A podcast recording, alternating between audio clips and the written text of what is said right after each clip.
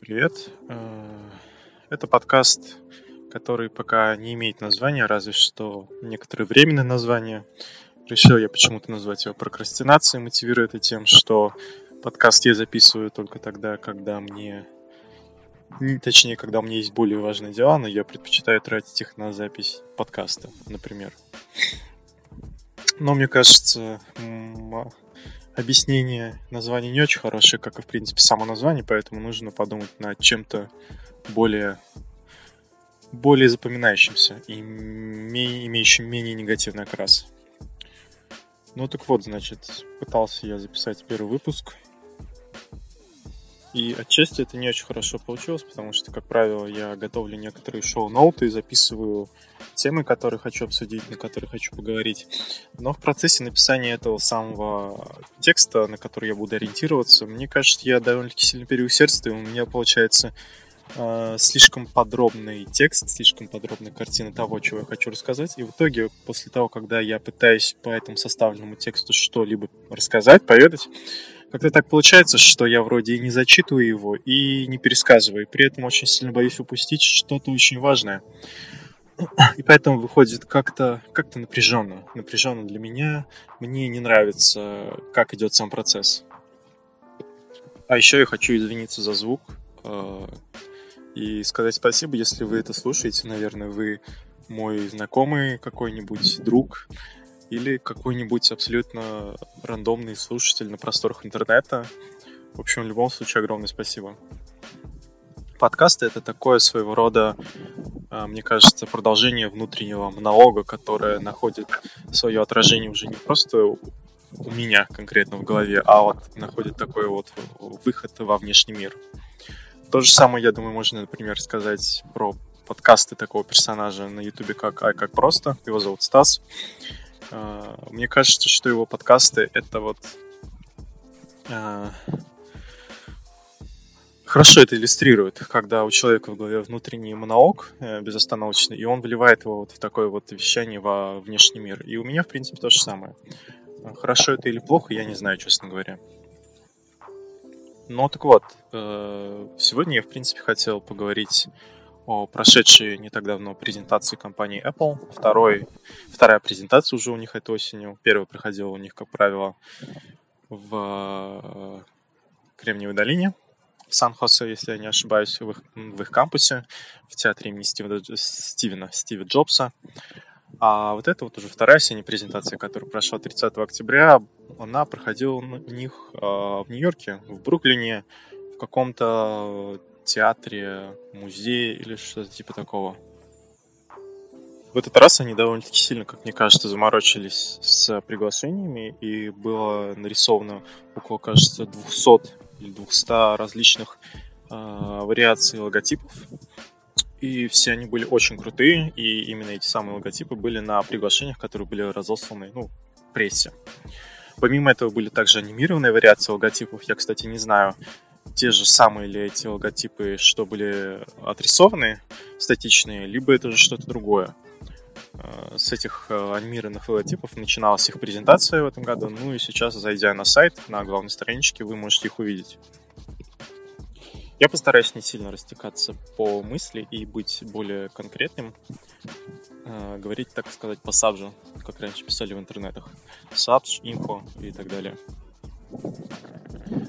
хочу сказать то, что, как по мне, это, наверное, одна из самых лучших презентаций компании за последние два года. То есть с момента выпуска новых MacBook Pro, точнее, не то чтобы лучше, а скорее наиболее насыщенная, без излишней воды, где было все очень конкретно по факту.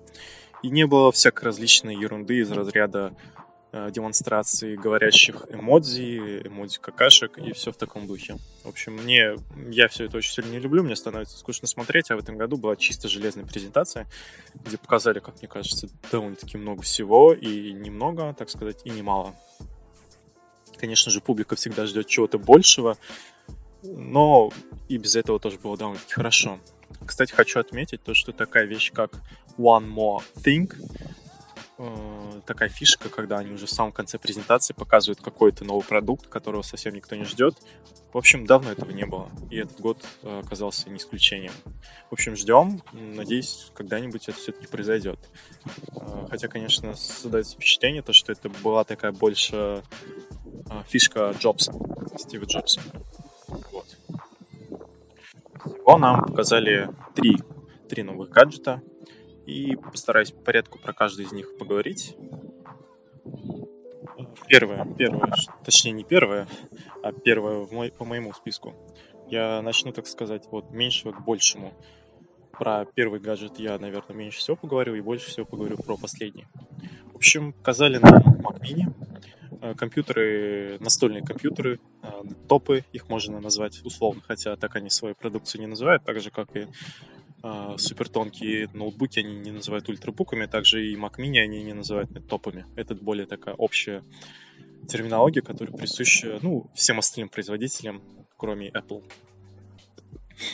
Показали ноутбуки, ноутбуки, а, компьютеры Mac Mini, которые не обновлялись уже довольно-таки давно, чуть ли не с 2014 года. А, в принципе, обновление, оно не то чтобы такое какое-то глобальное, просто обновили а, цвет, то есть теперь он есть в цвете Space Gray. И добавили возможность установки довольно-таки мощных процессоров, потому что раньше Mac Mini он комплектовался исключительно а, низковольтажными 15-ваттными процессорами, то теперь можно установить, насколько я понимаю, вполне себе мощные решения, которые практически ну, равны десктопным современным десктопным компьютерам, то есть э, процессорам, которые в обычные большие компьютеры установлены. Вот.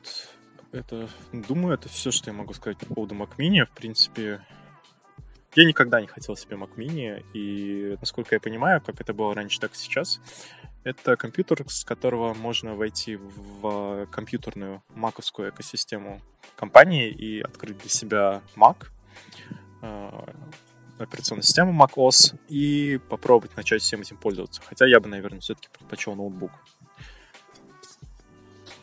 Кстати, на презентации они говорили, что якобы в Mac Mini устанавливаются настоящие десктопные процессоры. Не знаю, насколько это правда. Как бы можно, конечно, называть шестиядерный процессор 45-ваттный э, десктопным. Ну, в какой-то степени, наверное, да. Но явно, что там процессоры распаяны на плате, а сокет у них, то есть они не заменяемом сокете, точнее вы не можете открыть ваш Mac Mini и вытащить оттуда процессор, поставить другой.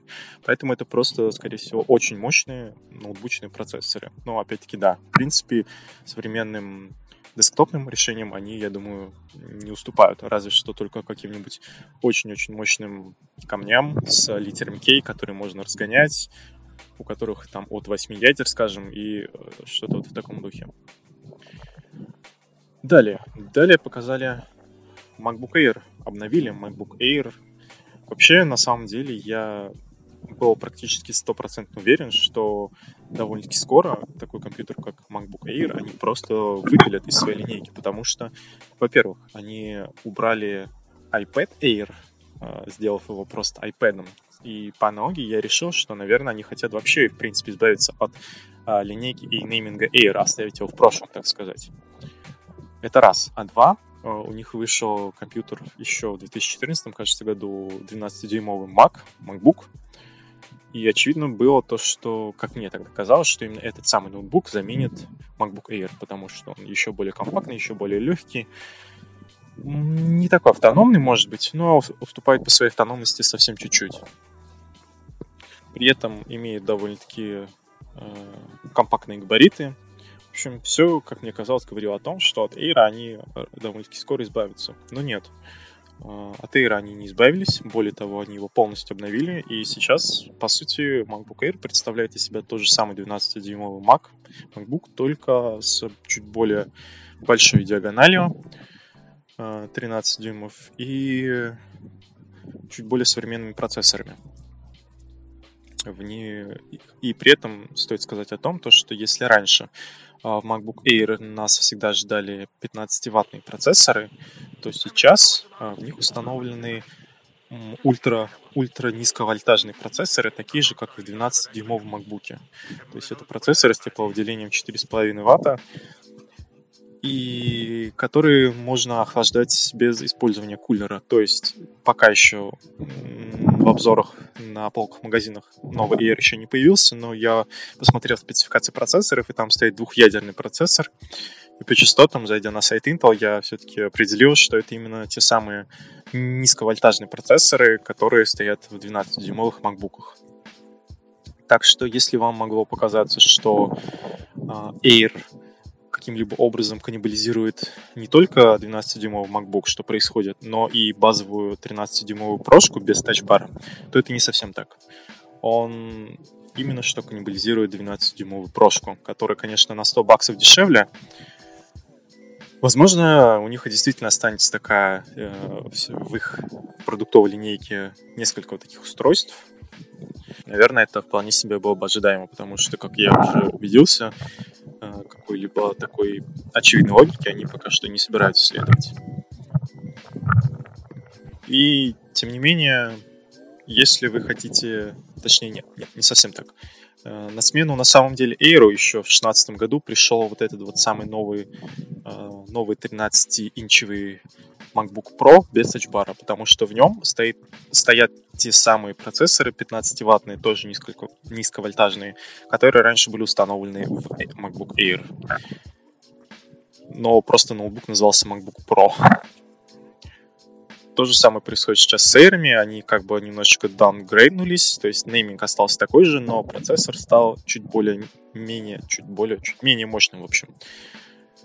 Да, везде стоят процессоры нового поколения, но я сейчас говорю как бы больше об их э, энергопотреблении и тепловыделении. То есть, еще раз попытаюсь объяснить, если раньше в Air э, стояли 15-вольтажные процессоры, то теперь в них стоят 5-ваттные процессоры, такие же, как и в 12-инчевых MacBook Pro. А в базовом MacBook Pro без тачбара э, теперь стоит такой же по тепловыделению процессор 15, 15-ваттный, как и когда-то раньше в MacBook Air. Это такая вот переходная линейка, которую решили запихнуть в линейку Pro. Хотя не знаю, насколько он этого, от этого является Pro. Но все это на самом деле такие заморочки, которые абсолютно неинтересны и, скорее всего, непонятные подавляющему большинству потребителей. И это неплохо, так и должно быть.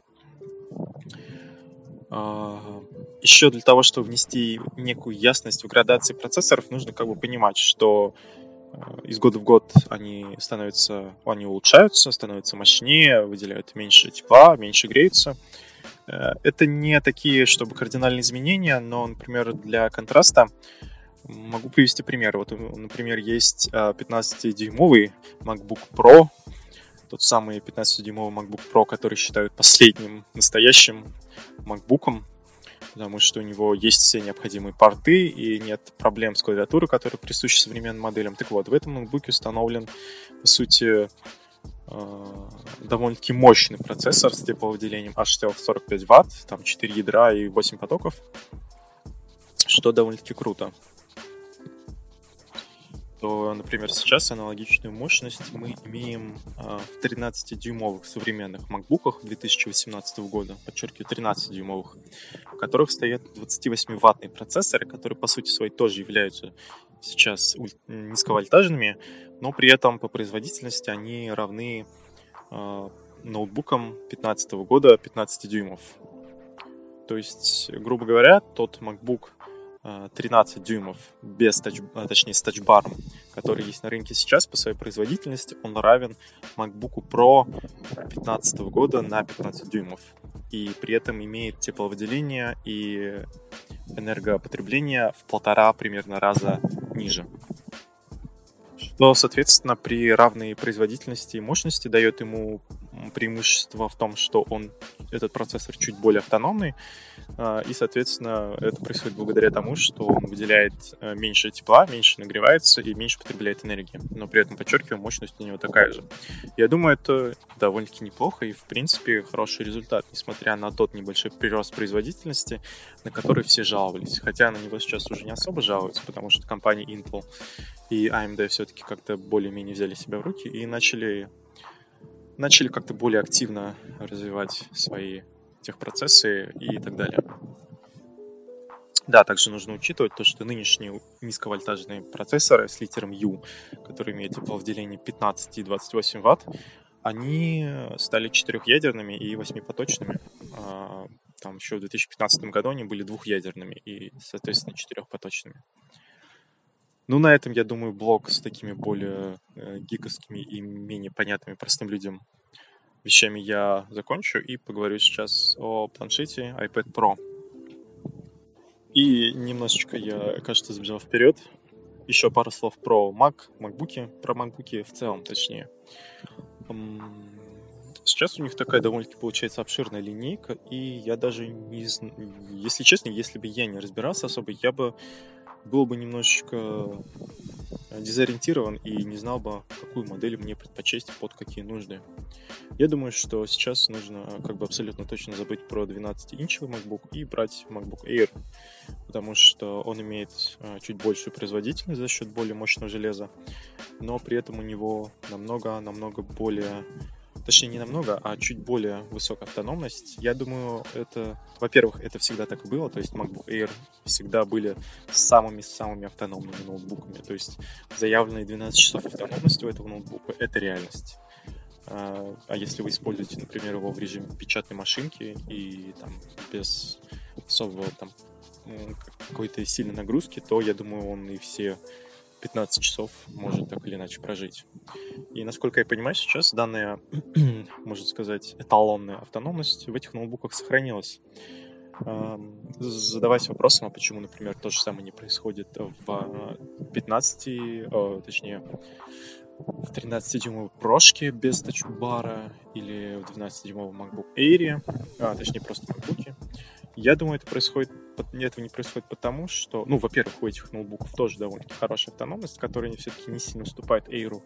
Но MacBook Air, я думаю, он обладает, находится на такой в общем, он э, соблюдает идеальный баланс производительности, потребления энергии и тепловыделения, как я уже говорил, и благодаря этому достигается та самая вот эталонная автономность. У самого у меня MacBook Air 2015 года, в минимальной комплектации и вообще, в принципе, восстановленный. И, то есть, да, это, эти заявления подтверждаются, это действительно очень и очень автономный ноутбук, который, кстати, никогда не шуршит вентилятором настолько сильно, чтобы его физически можно было услышать, чего я абсолютно точно знаю, нельзя сказать о прошках, которые более горячие. И тут я думаю уже про MacBook в целом. Все, переходим к iPad iPad Pro. В этом году нам представили, я думаю, такое наиболее значимое обновление с времен 2014 года, когда нам выкатили аж 13-дюймовый iPad Pro, который, мне кажется, выглядит немножечко нелепо, но, тем не менее, довольно-таки интересный аппарат. То же самое происходит и с iPad в этом году. А, мы получили столь долгожданную безрамочность, которая мне, я должен сказать, нравится намного больше, нежели та безрамочность, которую мы видим в планшетах, а, точнее в э, смартфонах с челкой. Явно было то, что в iPad челка не появится, потому что планшет мы, как правило, используем в портретной и планшетной ориентации. И в одном из этих вариантов использования челка сбоку, она была бы как-то, во-первых, не очень симметрично выглядела бы, а во-вторых, мешалась бы. Планшет, в принципе, устройство большое и имеет немножечко другие разные кейсы использования. Соответственно, рамки у него не настолько тонкие, чтобы туда не поместились необходимые датчики, и поэтому удалось обойтись без челки, что, несомненно, радует. Правда, если, например, в iPhone 10 меня все-таки смущает челка за счет того, что она кажется мне слишком сильно выпирающей сверху, то есть если бы она была бы, может быть, в полтора раза хотя бы поменьше, Возможно, она меня не так сильно смущала бы, но то, что мы видим сейчас, когда берешь этот телефон в руки, безусловно, ты, скорее всего, спустя какое-то время, даже, наверное, всего лишь день использования, привыкнешь к этому. Но первое ощущение складывается по поводу iPhone X, я сейчас говорю, кажется, что визуально эта челка, она имеет довольно-таки большой вес по сравнению с тонкими рамками. Кажется, что вот-вот сейчас э, твой э, смартфон перевесится сверху и выпадет. Ну, ну, какие-то такие ощущения у меня есть. А в iPad меня визуально пока смущают немножечко уголки экранов. То есть, если раньше они были э, тупыми, э, то сейчас они скругленные. Э, ну, пришлось так сделать, видимо, из-за того, что рамки теперь уже. Нет подбородку сверху и снизу. Пока что то, что я видел на фотографиях, на рендерах, меня немножко смущает. Но опять-таки это все дело привычки. Я думаю, к такой незначительной мелочи довольно-таки быстро привыкаешь.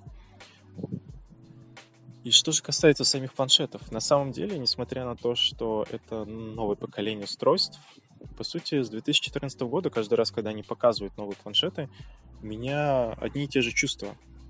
А, это такое сумбурное, сумбурное ощущение, просто сумбурное ощущение. Почему это происходит? Сейчас я попробую объяснить. Во-первых, начиная примерно с 2014 года, они довольно-таки сильно педалируют на ту тему, что iPad — это компьютер, что это не планшет, а что это именно что компьютер, э, что это устройство, которое заменит вам лэптоп, PC, ну, естественно, не Mac, они не применяют этот термин, когда сравнивают свой iPad. То же самое происходит и на этой презентации, но сейчас, мне кажется, они достигли какого-то, какой-то наивысшей точки в этом сравнении — и если вы зайдете на промо-страницу новых iPad, то увидите то, что он показан именно таким образом, что очень-очень-очень сильно напоминает Surface. Microsoft Surface — это такие планшеты Microsoft. Э, на... То есть это, грубо говоря, ноутбуки в форм-факторе планшетов от Microsoft. Вот. При этом iPad таковым не является. Все-таки iPad — это планшет на мобильном железе, на тех процессорах, которые ставятся в планшеты, в смартфоны на архитектуре ARM, а не полноценный x86 процессоры все-таки. И операционная система, соответственно, там тоже не а, десктопная, а обычная мобильная iOS, хоть и с некоторыми отличиями, имею в виду от той iOS, которая есть в айфонах. И вот они очень сильно педалируют эту тему, а, показывая какие-то как мне кажется, не, не то чтобы нереальное, а довольно-таки узкий кейс использования и позиционирует это, это устройство как про устройство, устройство для профессионалов. Чем он на самом деле в абсолютно своей степени не является. Насколько я понимаю, сейчас его можно использовать как некий дополнительный инструмент, или больше всего, как мне кажется, он подходит для иллюстрации, соответственно, у него есть и дополнительные инструменты в виде Apple Pencil для того, чтобы рисовать на нем. Поэтому довольно-таки узкое профессиональное, так скажем, применение имеется только для художников, каких-либо иллюстраторов. Но если вы занимаетесь какой-либо другой деятельностью, например, а, рисуете интерфейсы, не знаю, пишете код, а, создаете анимацию или тем более монтируете видео, безусловно, как бы ваш MacBook или ноутбук или компьютер, который вы используете с полноценным софтом, ну, iPad вам не заменит это вообще никак, никоим образом. Поэтому, если вы собираетесь брать iPad сейчас для того, чтобы использовать его для какой-то такой профессиональной, скажем так, деятельности, то не делайте этого. Разве что только ваша деятельность не включает в себя регулярную работу с э, текстом, скажем, какой-то там простой монтаж аудио, видео, фото. Подчеркиваю, какие-то довольно-таки такие простые базовые вещи, когда вам не нужен полноценный функционал, точнее, функционал это немножко неправильный термин, когда вам не нужны, полно, когда вам не нужен полноценный набор функций нормальных, скажем так, программ. В принципе, насколько я понимаю, на iPad тоже есть свой софт, но, во-первых, ну, он платный, как, в принципе, любой платный софт и его нужно искать. Нужно заморачиваться с тем, чтобы найти какой-либо аналог чего-либо для планшета. Поэтому сейчас э, нет, не покупайте iPad для профессиональной, скажем так, деятельности. Хотя если вы, опять-таки, часто повторяю это слово профессионал, если вы являетесь тем самым профессионалом, вы это и без меня прекрасно понимаете. Но если отбросить вот эти вот, хотя отбросить эти э, то, как они позиционируют, это невозможно, потому что они очень сильно на это педалируют. В целом, это, я думаю, офигенный крутой планшет, который нужно обязательно брать, если есть возможность, для того, чтобы просто потреблять с него контент, серфить в интернете, читать тексты и так далее. Но вот, правда, для просмотра видео, мне кажется, все-таки не очень хорошо подходит, потому что соотношение сторон 4 на 3, и огромные остаются рамки сверху и снизу. Хотя, может быть, посмотреть видос на YouTube будет более комфортно. Принципе, такие мысли после презентации, планшетной презентации у меня уже практически 4 года подряд. А, они говорят одно и то же, но глобально ничего не меняется. Говорят, что компания Apple, в принципе, могла бы проспонсировать все сторонние компании-разработчиков, которые пишут какой-либо софт, или даже купить их, для того, чтобы они выпустили свои программы и приложения для iPad. Но этого так не происходит. Единственный, кто чешется, но чешется тоже очень-очень медленно, это Adobe. Потому что вот в этом году они выпустили наконец-таки полноценный, как они говорят, Photoshop, для iPad, то есть в нем открываются те же самые PSD-шные файлы, что вы и на компьютере открываете, вы можете работать с ними как на iPad, так и на компьютере, но все-таки Photoshop, на Photoshop все не заканчивается, еще огромное количество софта, и не только от Adobe, так что иллюзий на этот счет, я думаю, не стоит. Не стоит. Но еще несколько версий. Ну, во-первых, мне кажется, версии, точнее, того, что у меня в голове. Во-первых, мне кажется, что они довольно сильно педалируют на эту тему, потому что устройство становится так или иначе дороже. И каким-либо образом нужно оправдать вот такую высокую довольно-таки стоимость.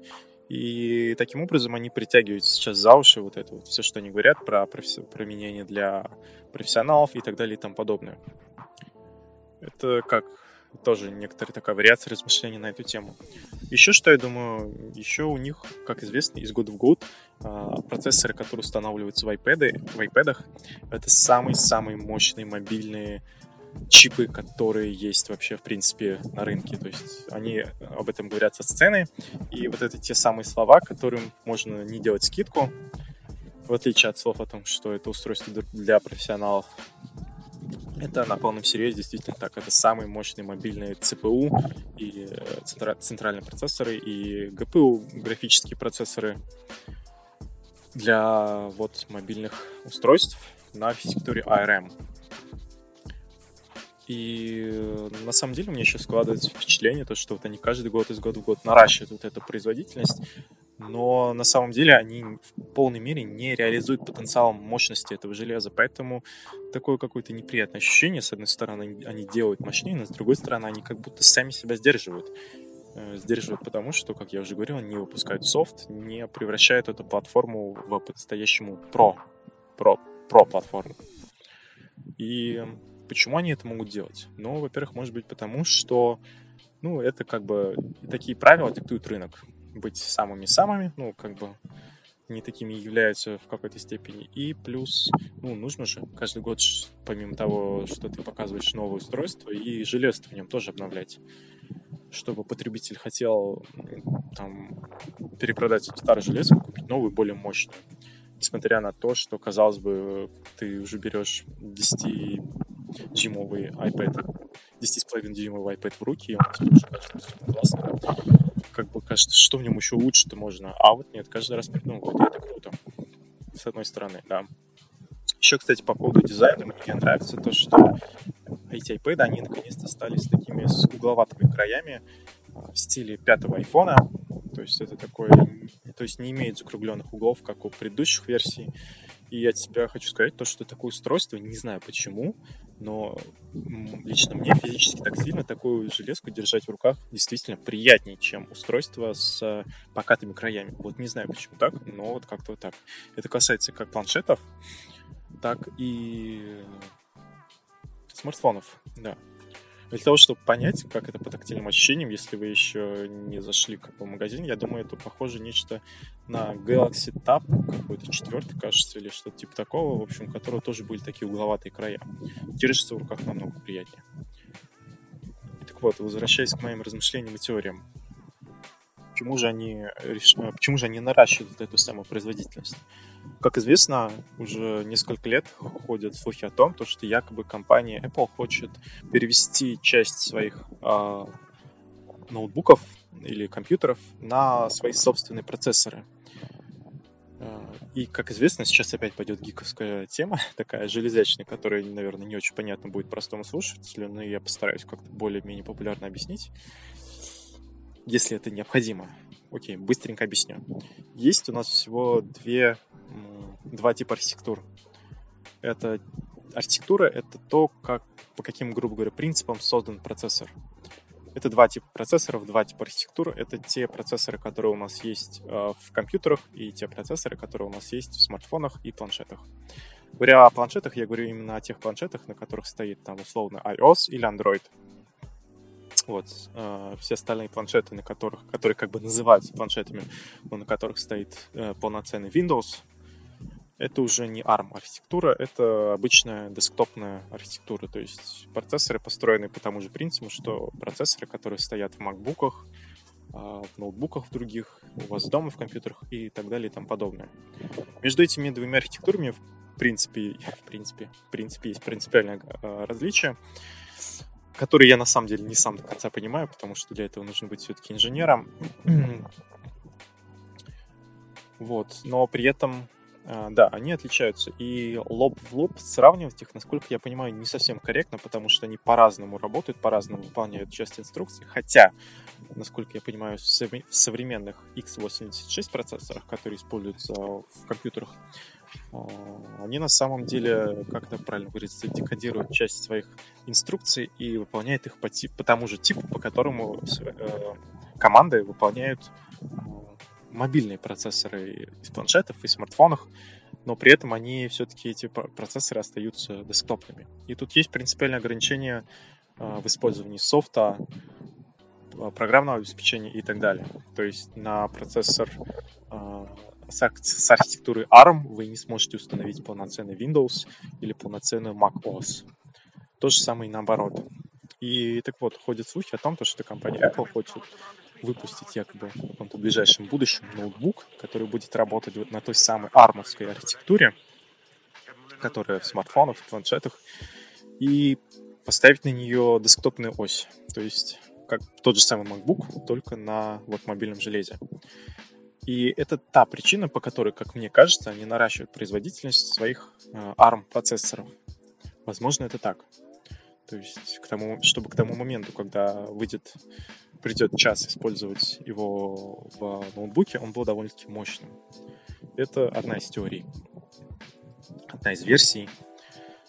Но опять-таки она тоже довольно-таки сильно высосана из пальца, и это просто чистые догадки, которые, в принципе, обосновываются на моих рассуждениях.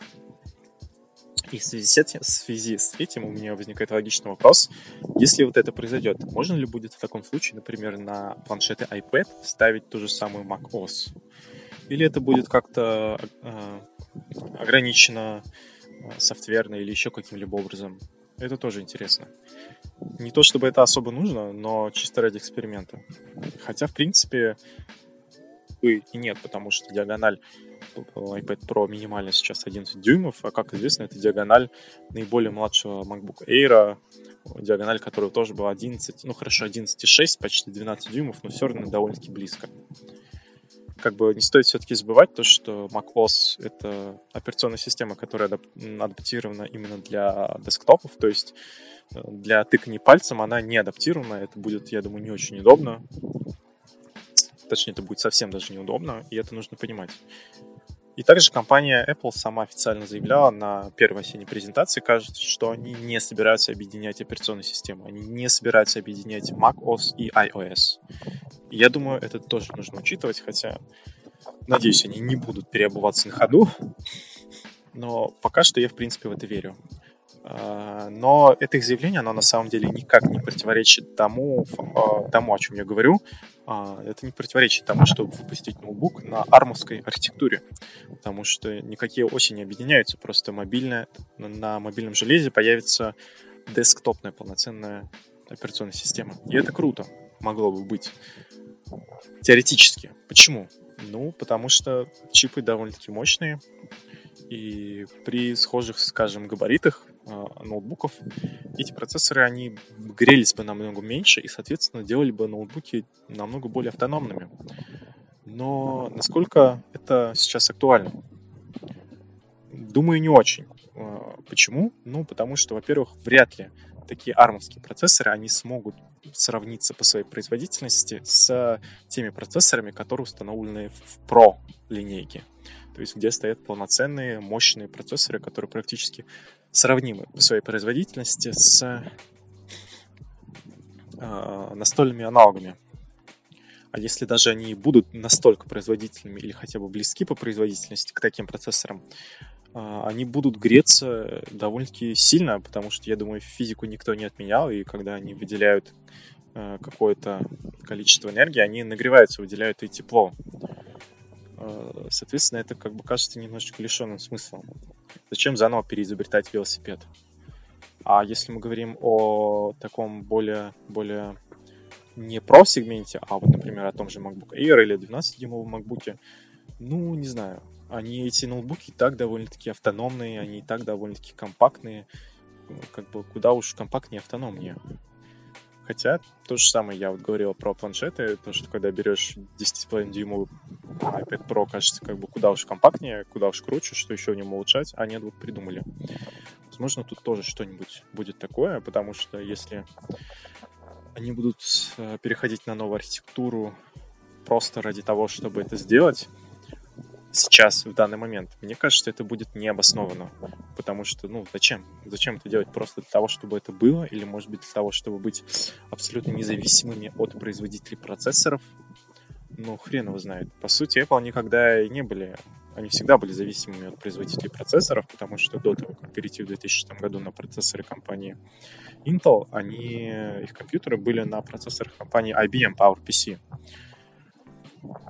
И только в 2006 году они перешли. Но тогда это было продиктовано условиями, условиями рынка, потому что на тот момент уже весь мир, все компьютеры, они вот базировались на интелских и AMD-шных, в общем, на процессорах X8, архитектуры x86. Тогда это было обосновано. Сейчас же, я думаю, они тоже над этим размышляют, и поэтому совсем не торопятся выпускать макбуки на ARM-архитектуре.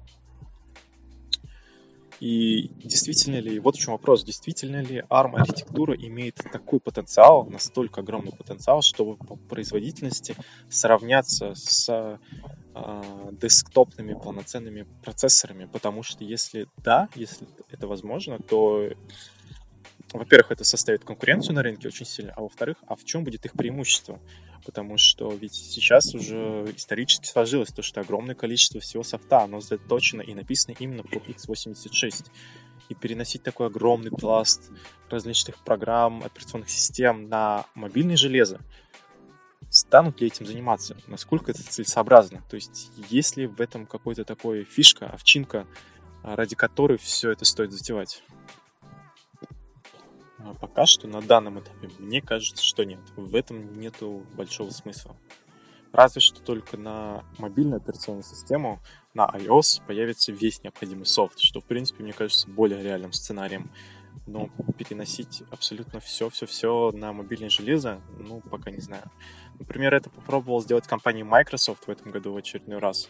А, вот они выпускали, планировали выпустить опять-таки, свои Surface, в которых будет установлено железо мобильное, смартфоновое, планшетное, но при этом будет полноценный Windows, полноценный Windows. И, ну, в полной мере у них это не получилось, потому что есть ряд не только э, каких-либо программных, там, софтверных ограничений, есть также ряд различных э, лицензий и патентов, в соответствии с которыми они Microsoft просто не может в, в полной, в полноценной мере воплотить свою задумку. И про это очень много, на самом деле, говорили в начале года, если я не ошибаюсь, то вот сейчас у них вышли эти планшеты, и про это все довольно-таки быстро забыли. В общем, эта тема, насколько я понимаю, вообще абсолютно не взлетела. Поэтому, блин, это все такие довольно-таки иллюзорные вещи, на которые, я думаю, не стоит ориентироваться. И нужно как бы понимать то, что производители много чего могут сказать, особенно такие производители, как Apple. Во многом им делать скидку. Не во всем, конечно, но в большинстве своем. И понимать то, что в конце концов, если вам нужен рабочий инструмент, вы берете MacBook. Если вам нужен просто офигенно крутой планшет для потребления контента, для интернета, серфинга и так далее, вы берете iPad. Опять-таки, за редким исключением, если вы не художник или если у вас довольно-таки ограниченный спектр э, работы, который не подразумевает работу с чем-то, с какими-то э, энергозатратными программами.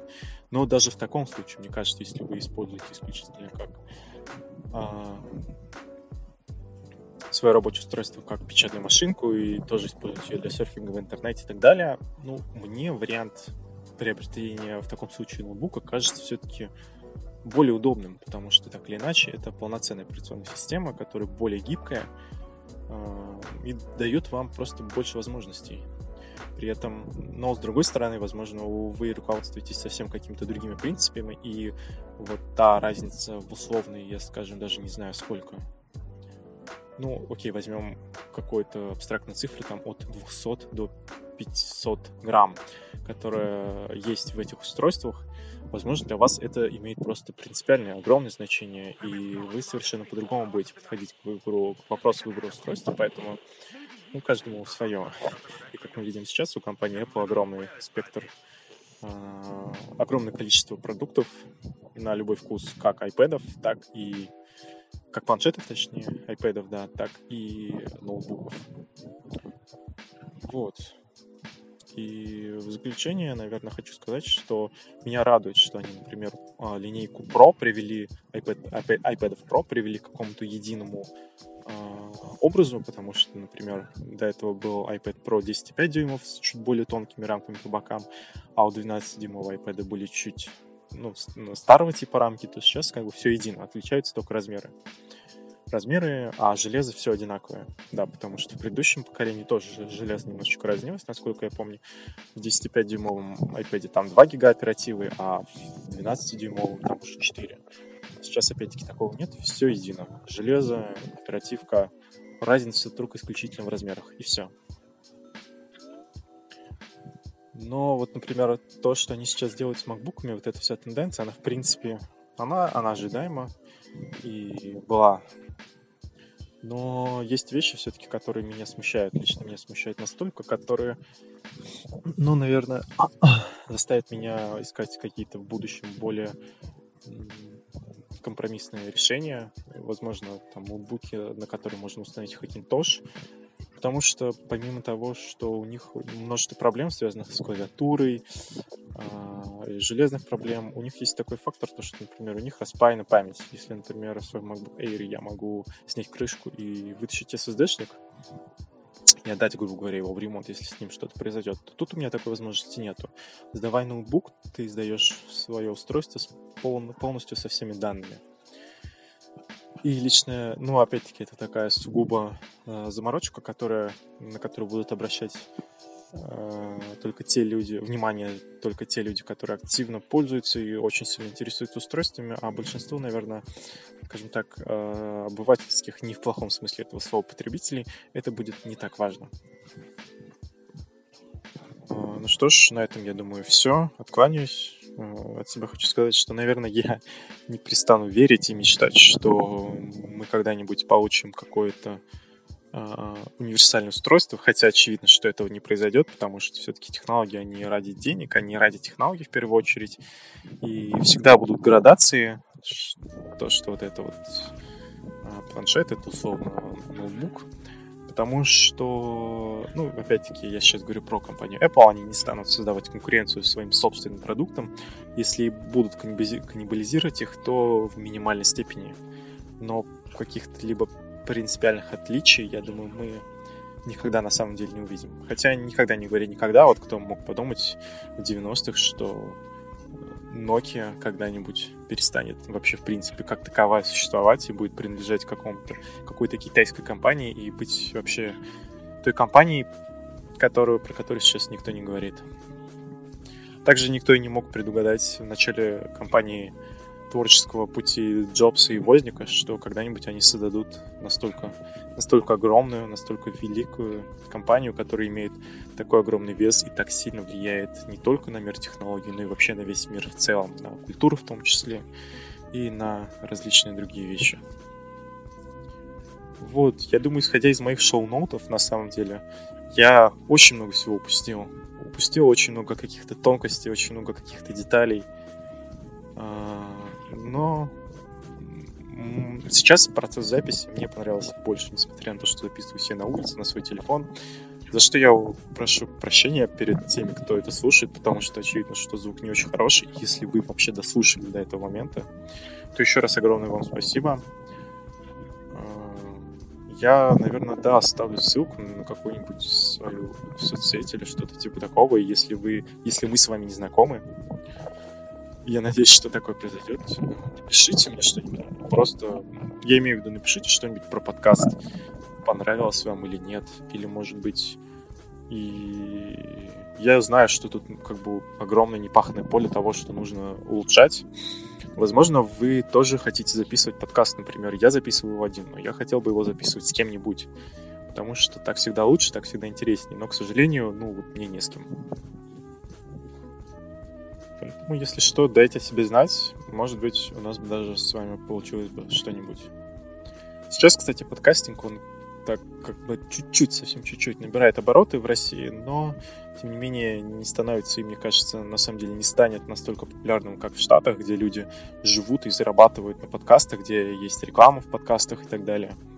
Все-таки мы такая немножечко наши люди, точнее, довольно-таки закрыты, довольно-таки консервативны. Я имею в виду более старшее поколение, все, ну, возможно, того, что они выросли совсем в других условиях, и при, это происходит в том числе и поэтому. Поэтому подкасты, я думаю, как были, так и будут пока в ближайшее время оставаться неким таким э, хобби, скажем так, каким-то сайт, сайт деятельностью, не основной деятельностью какого-либо ресурса или какого-либо человека. Вот, как-то грустно получилось закончить. Кстати, помимо технологий, я пытаюсь говорить и о каких-то других вещах, в том числе поп-культурных, э, книгах. Нет, книгах, книги вряд ли. Сериалы, кино, может быть, чуть-чуть музыка. И на этом все. Еще раз спасибо, что послушали.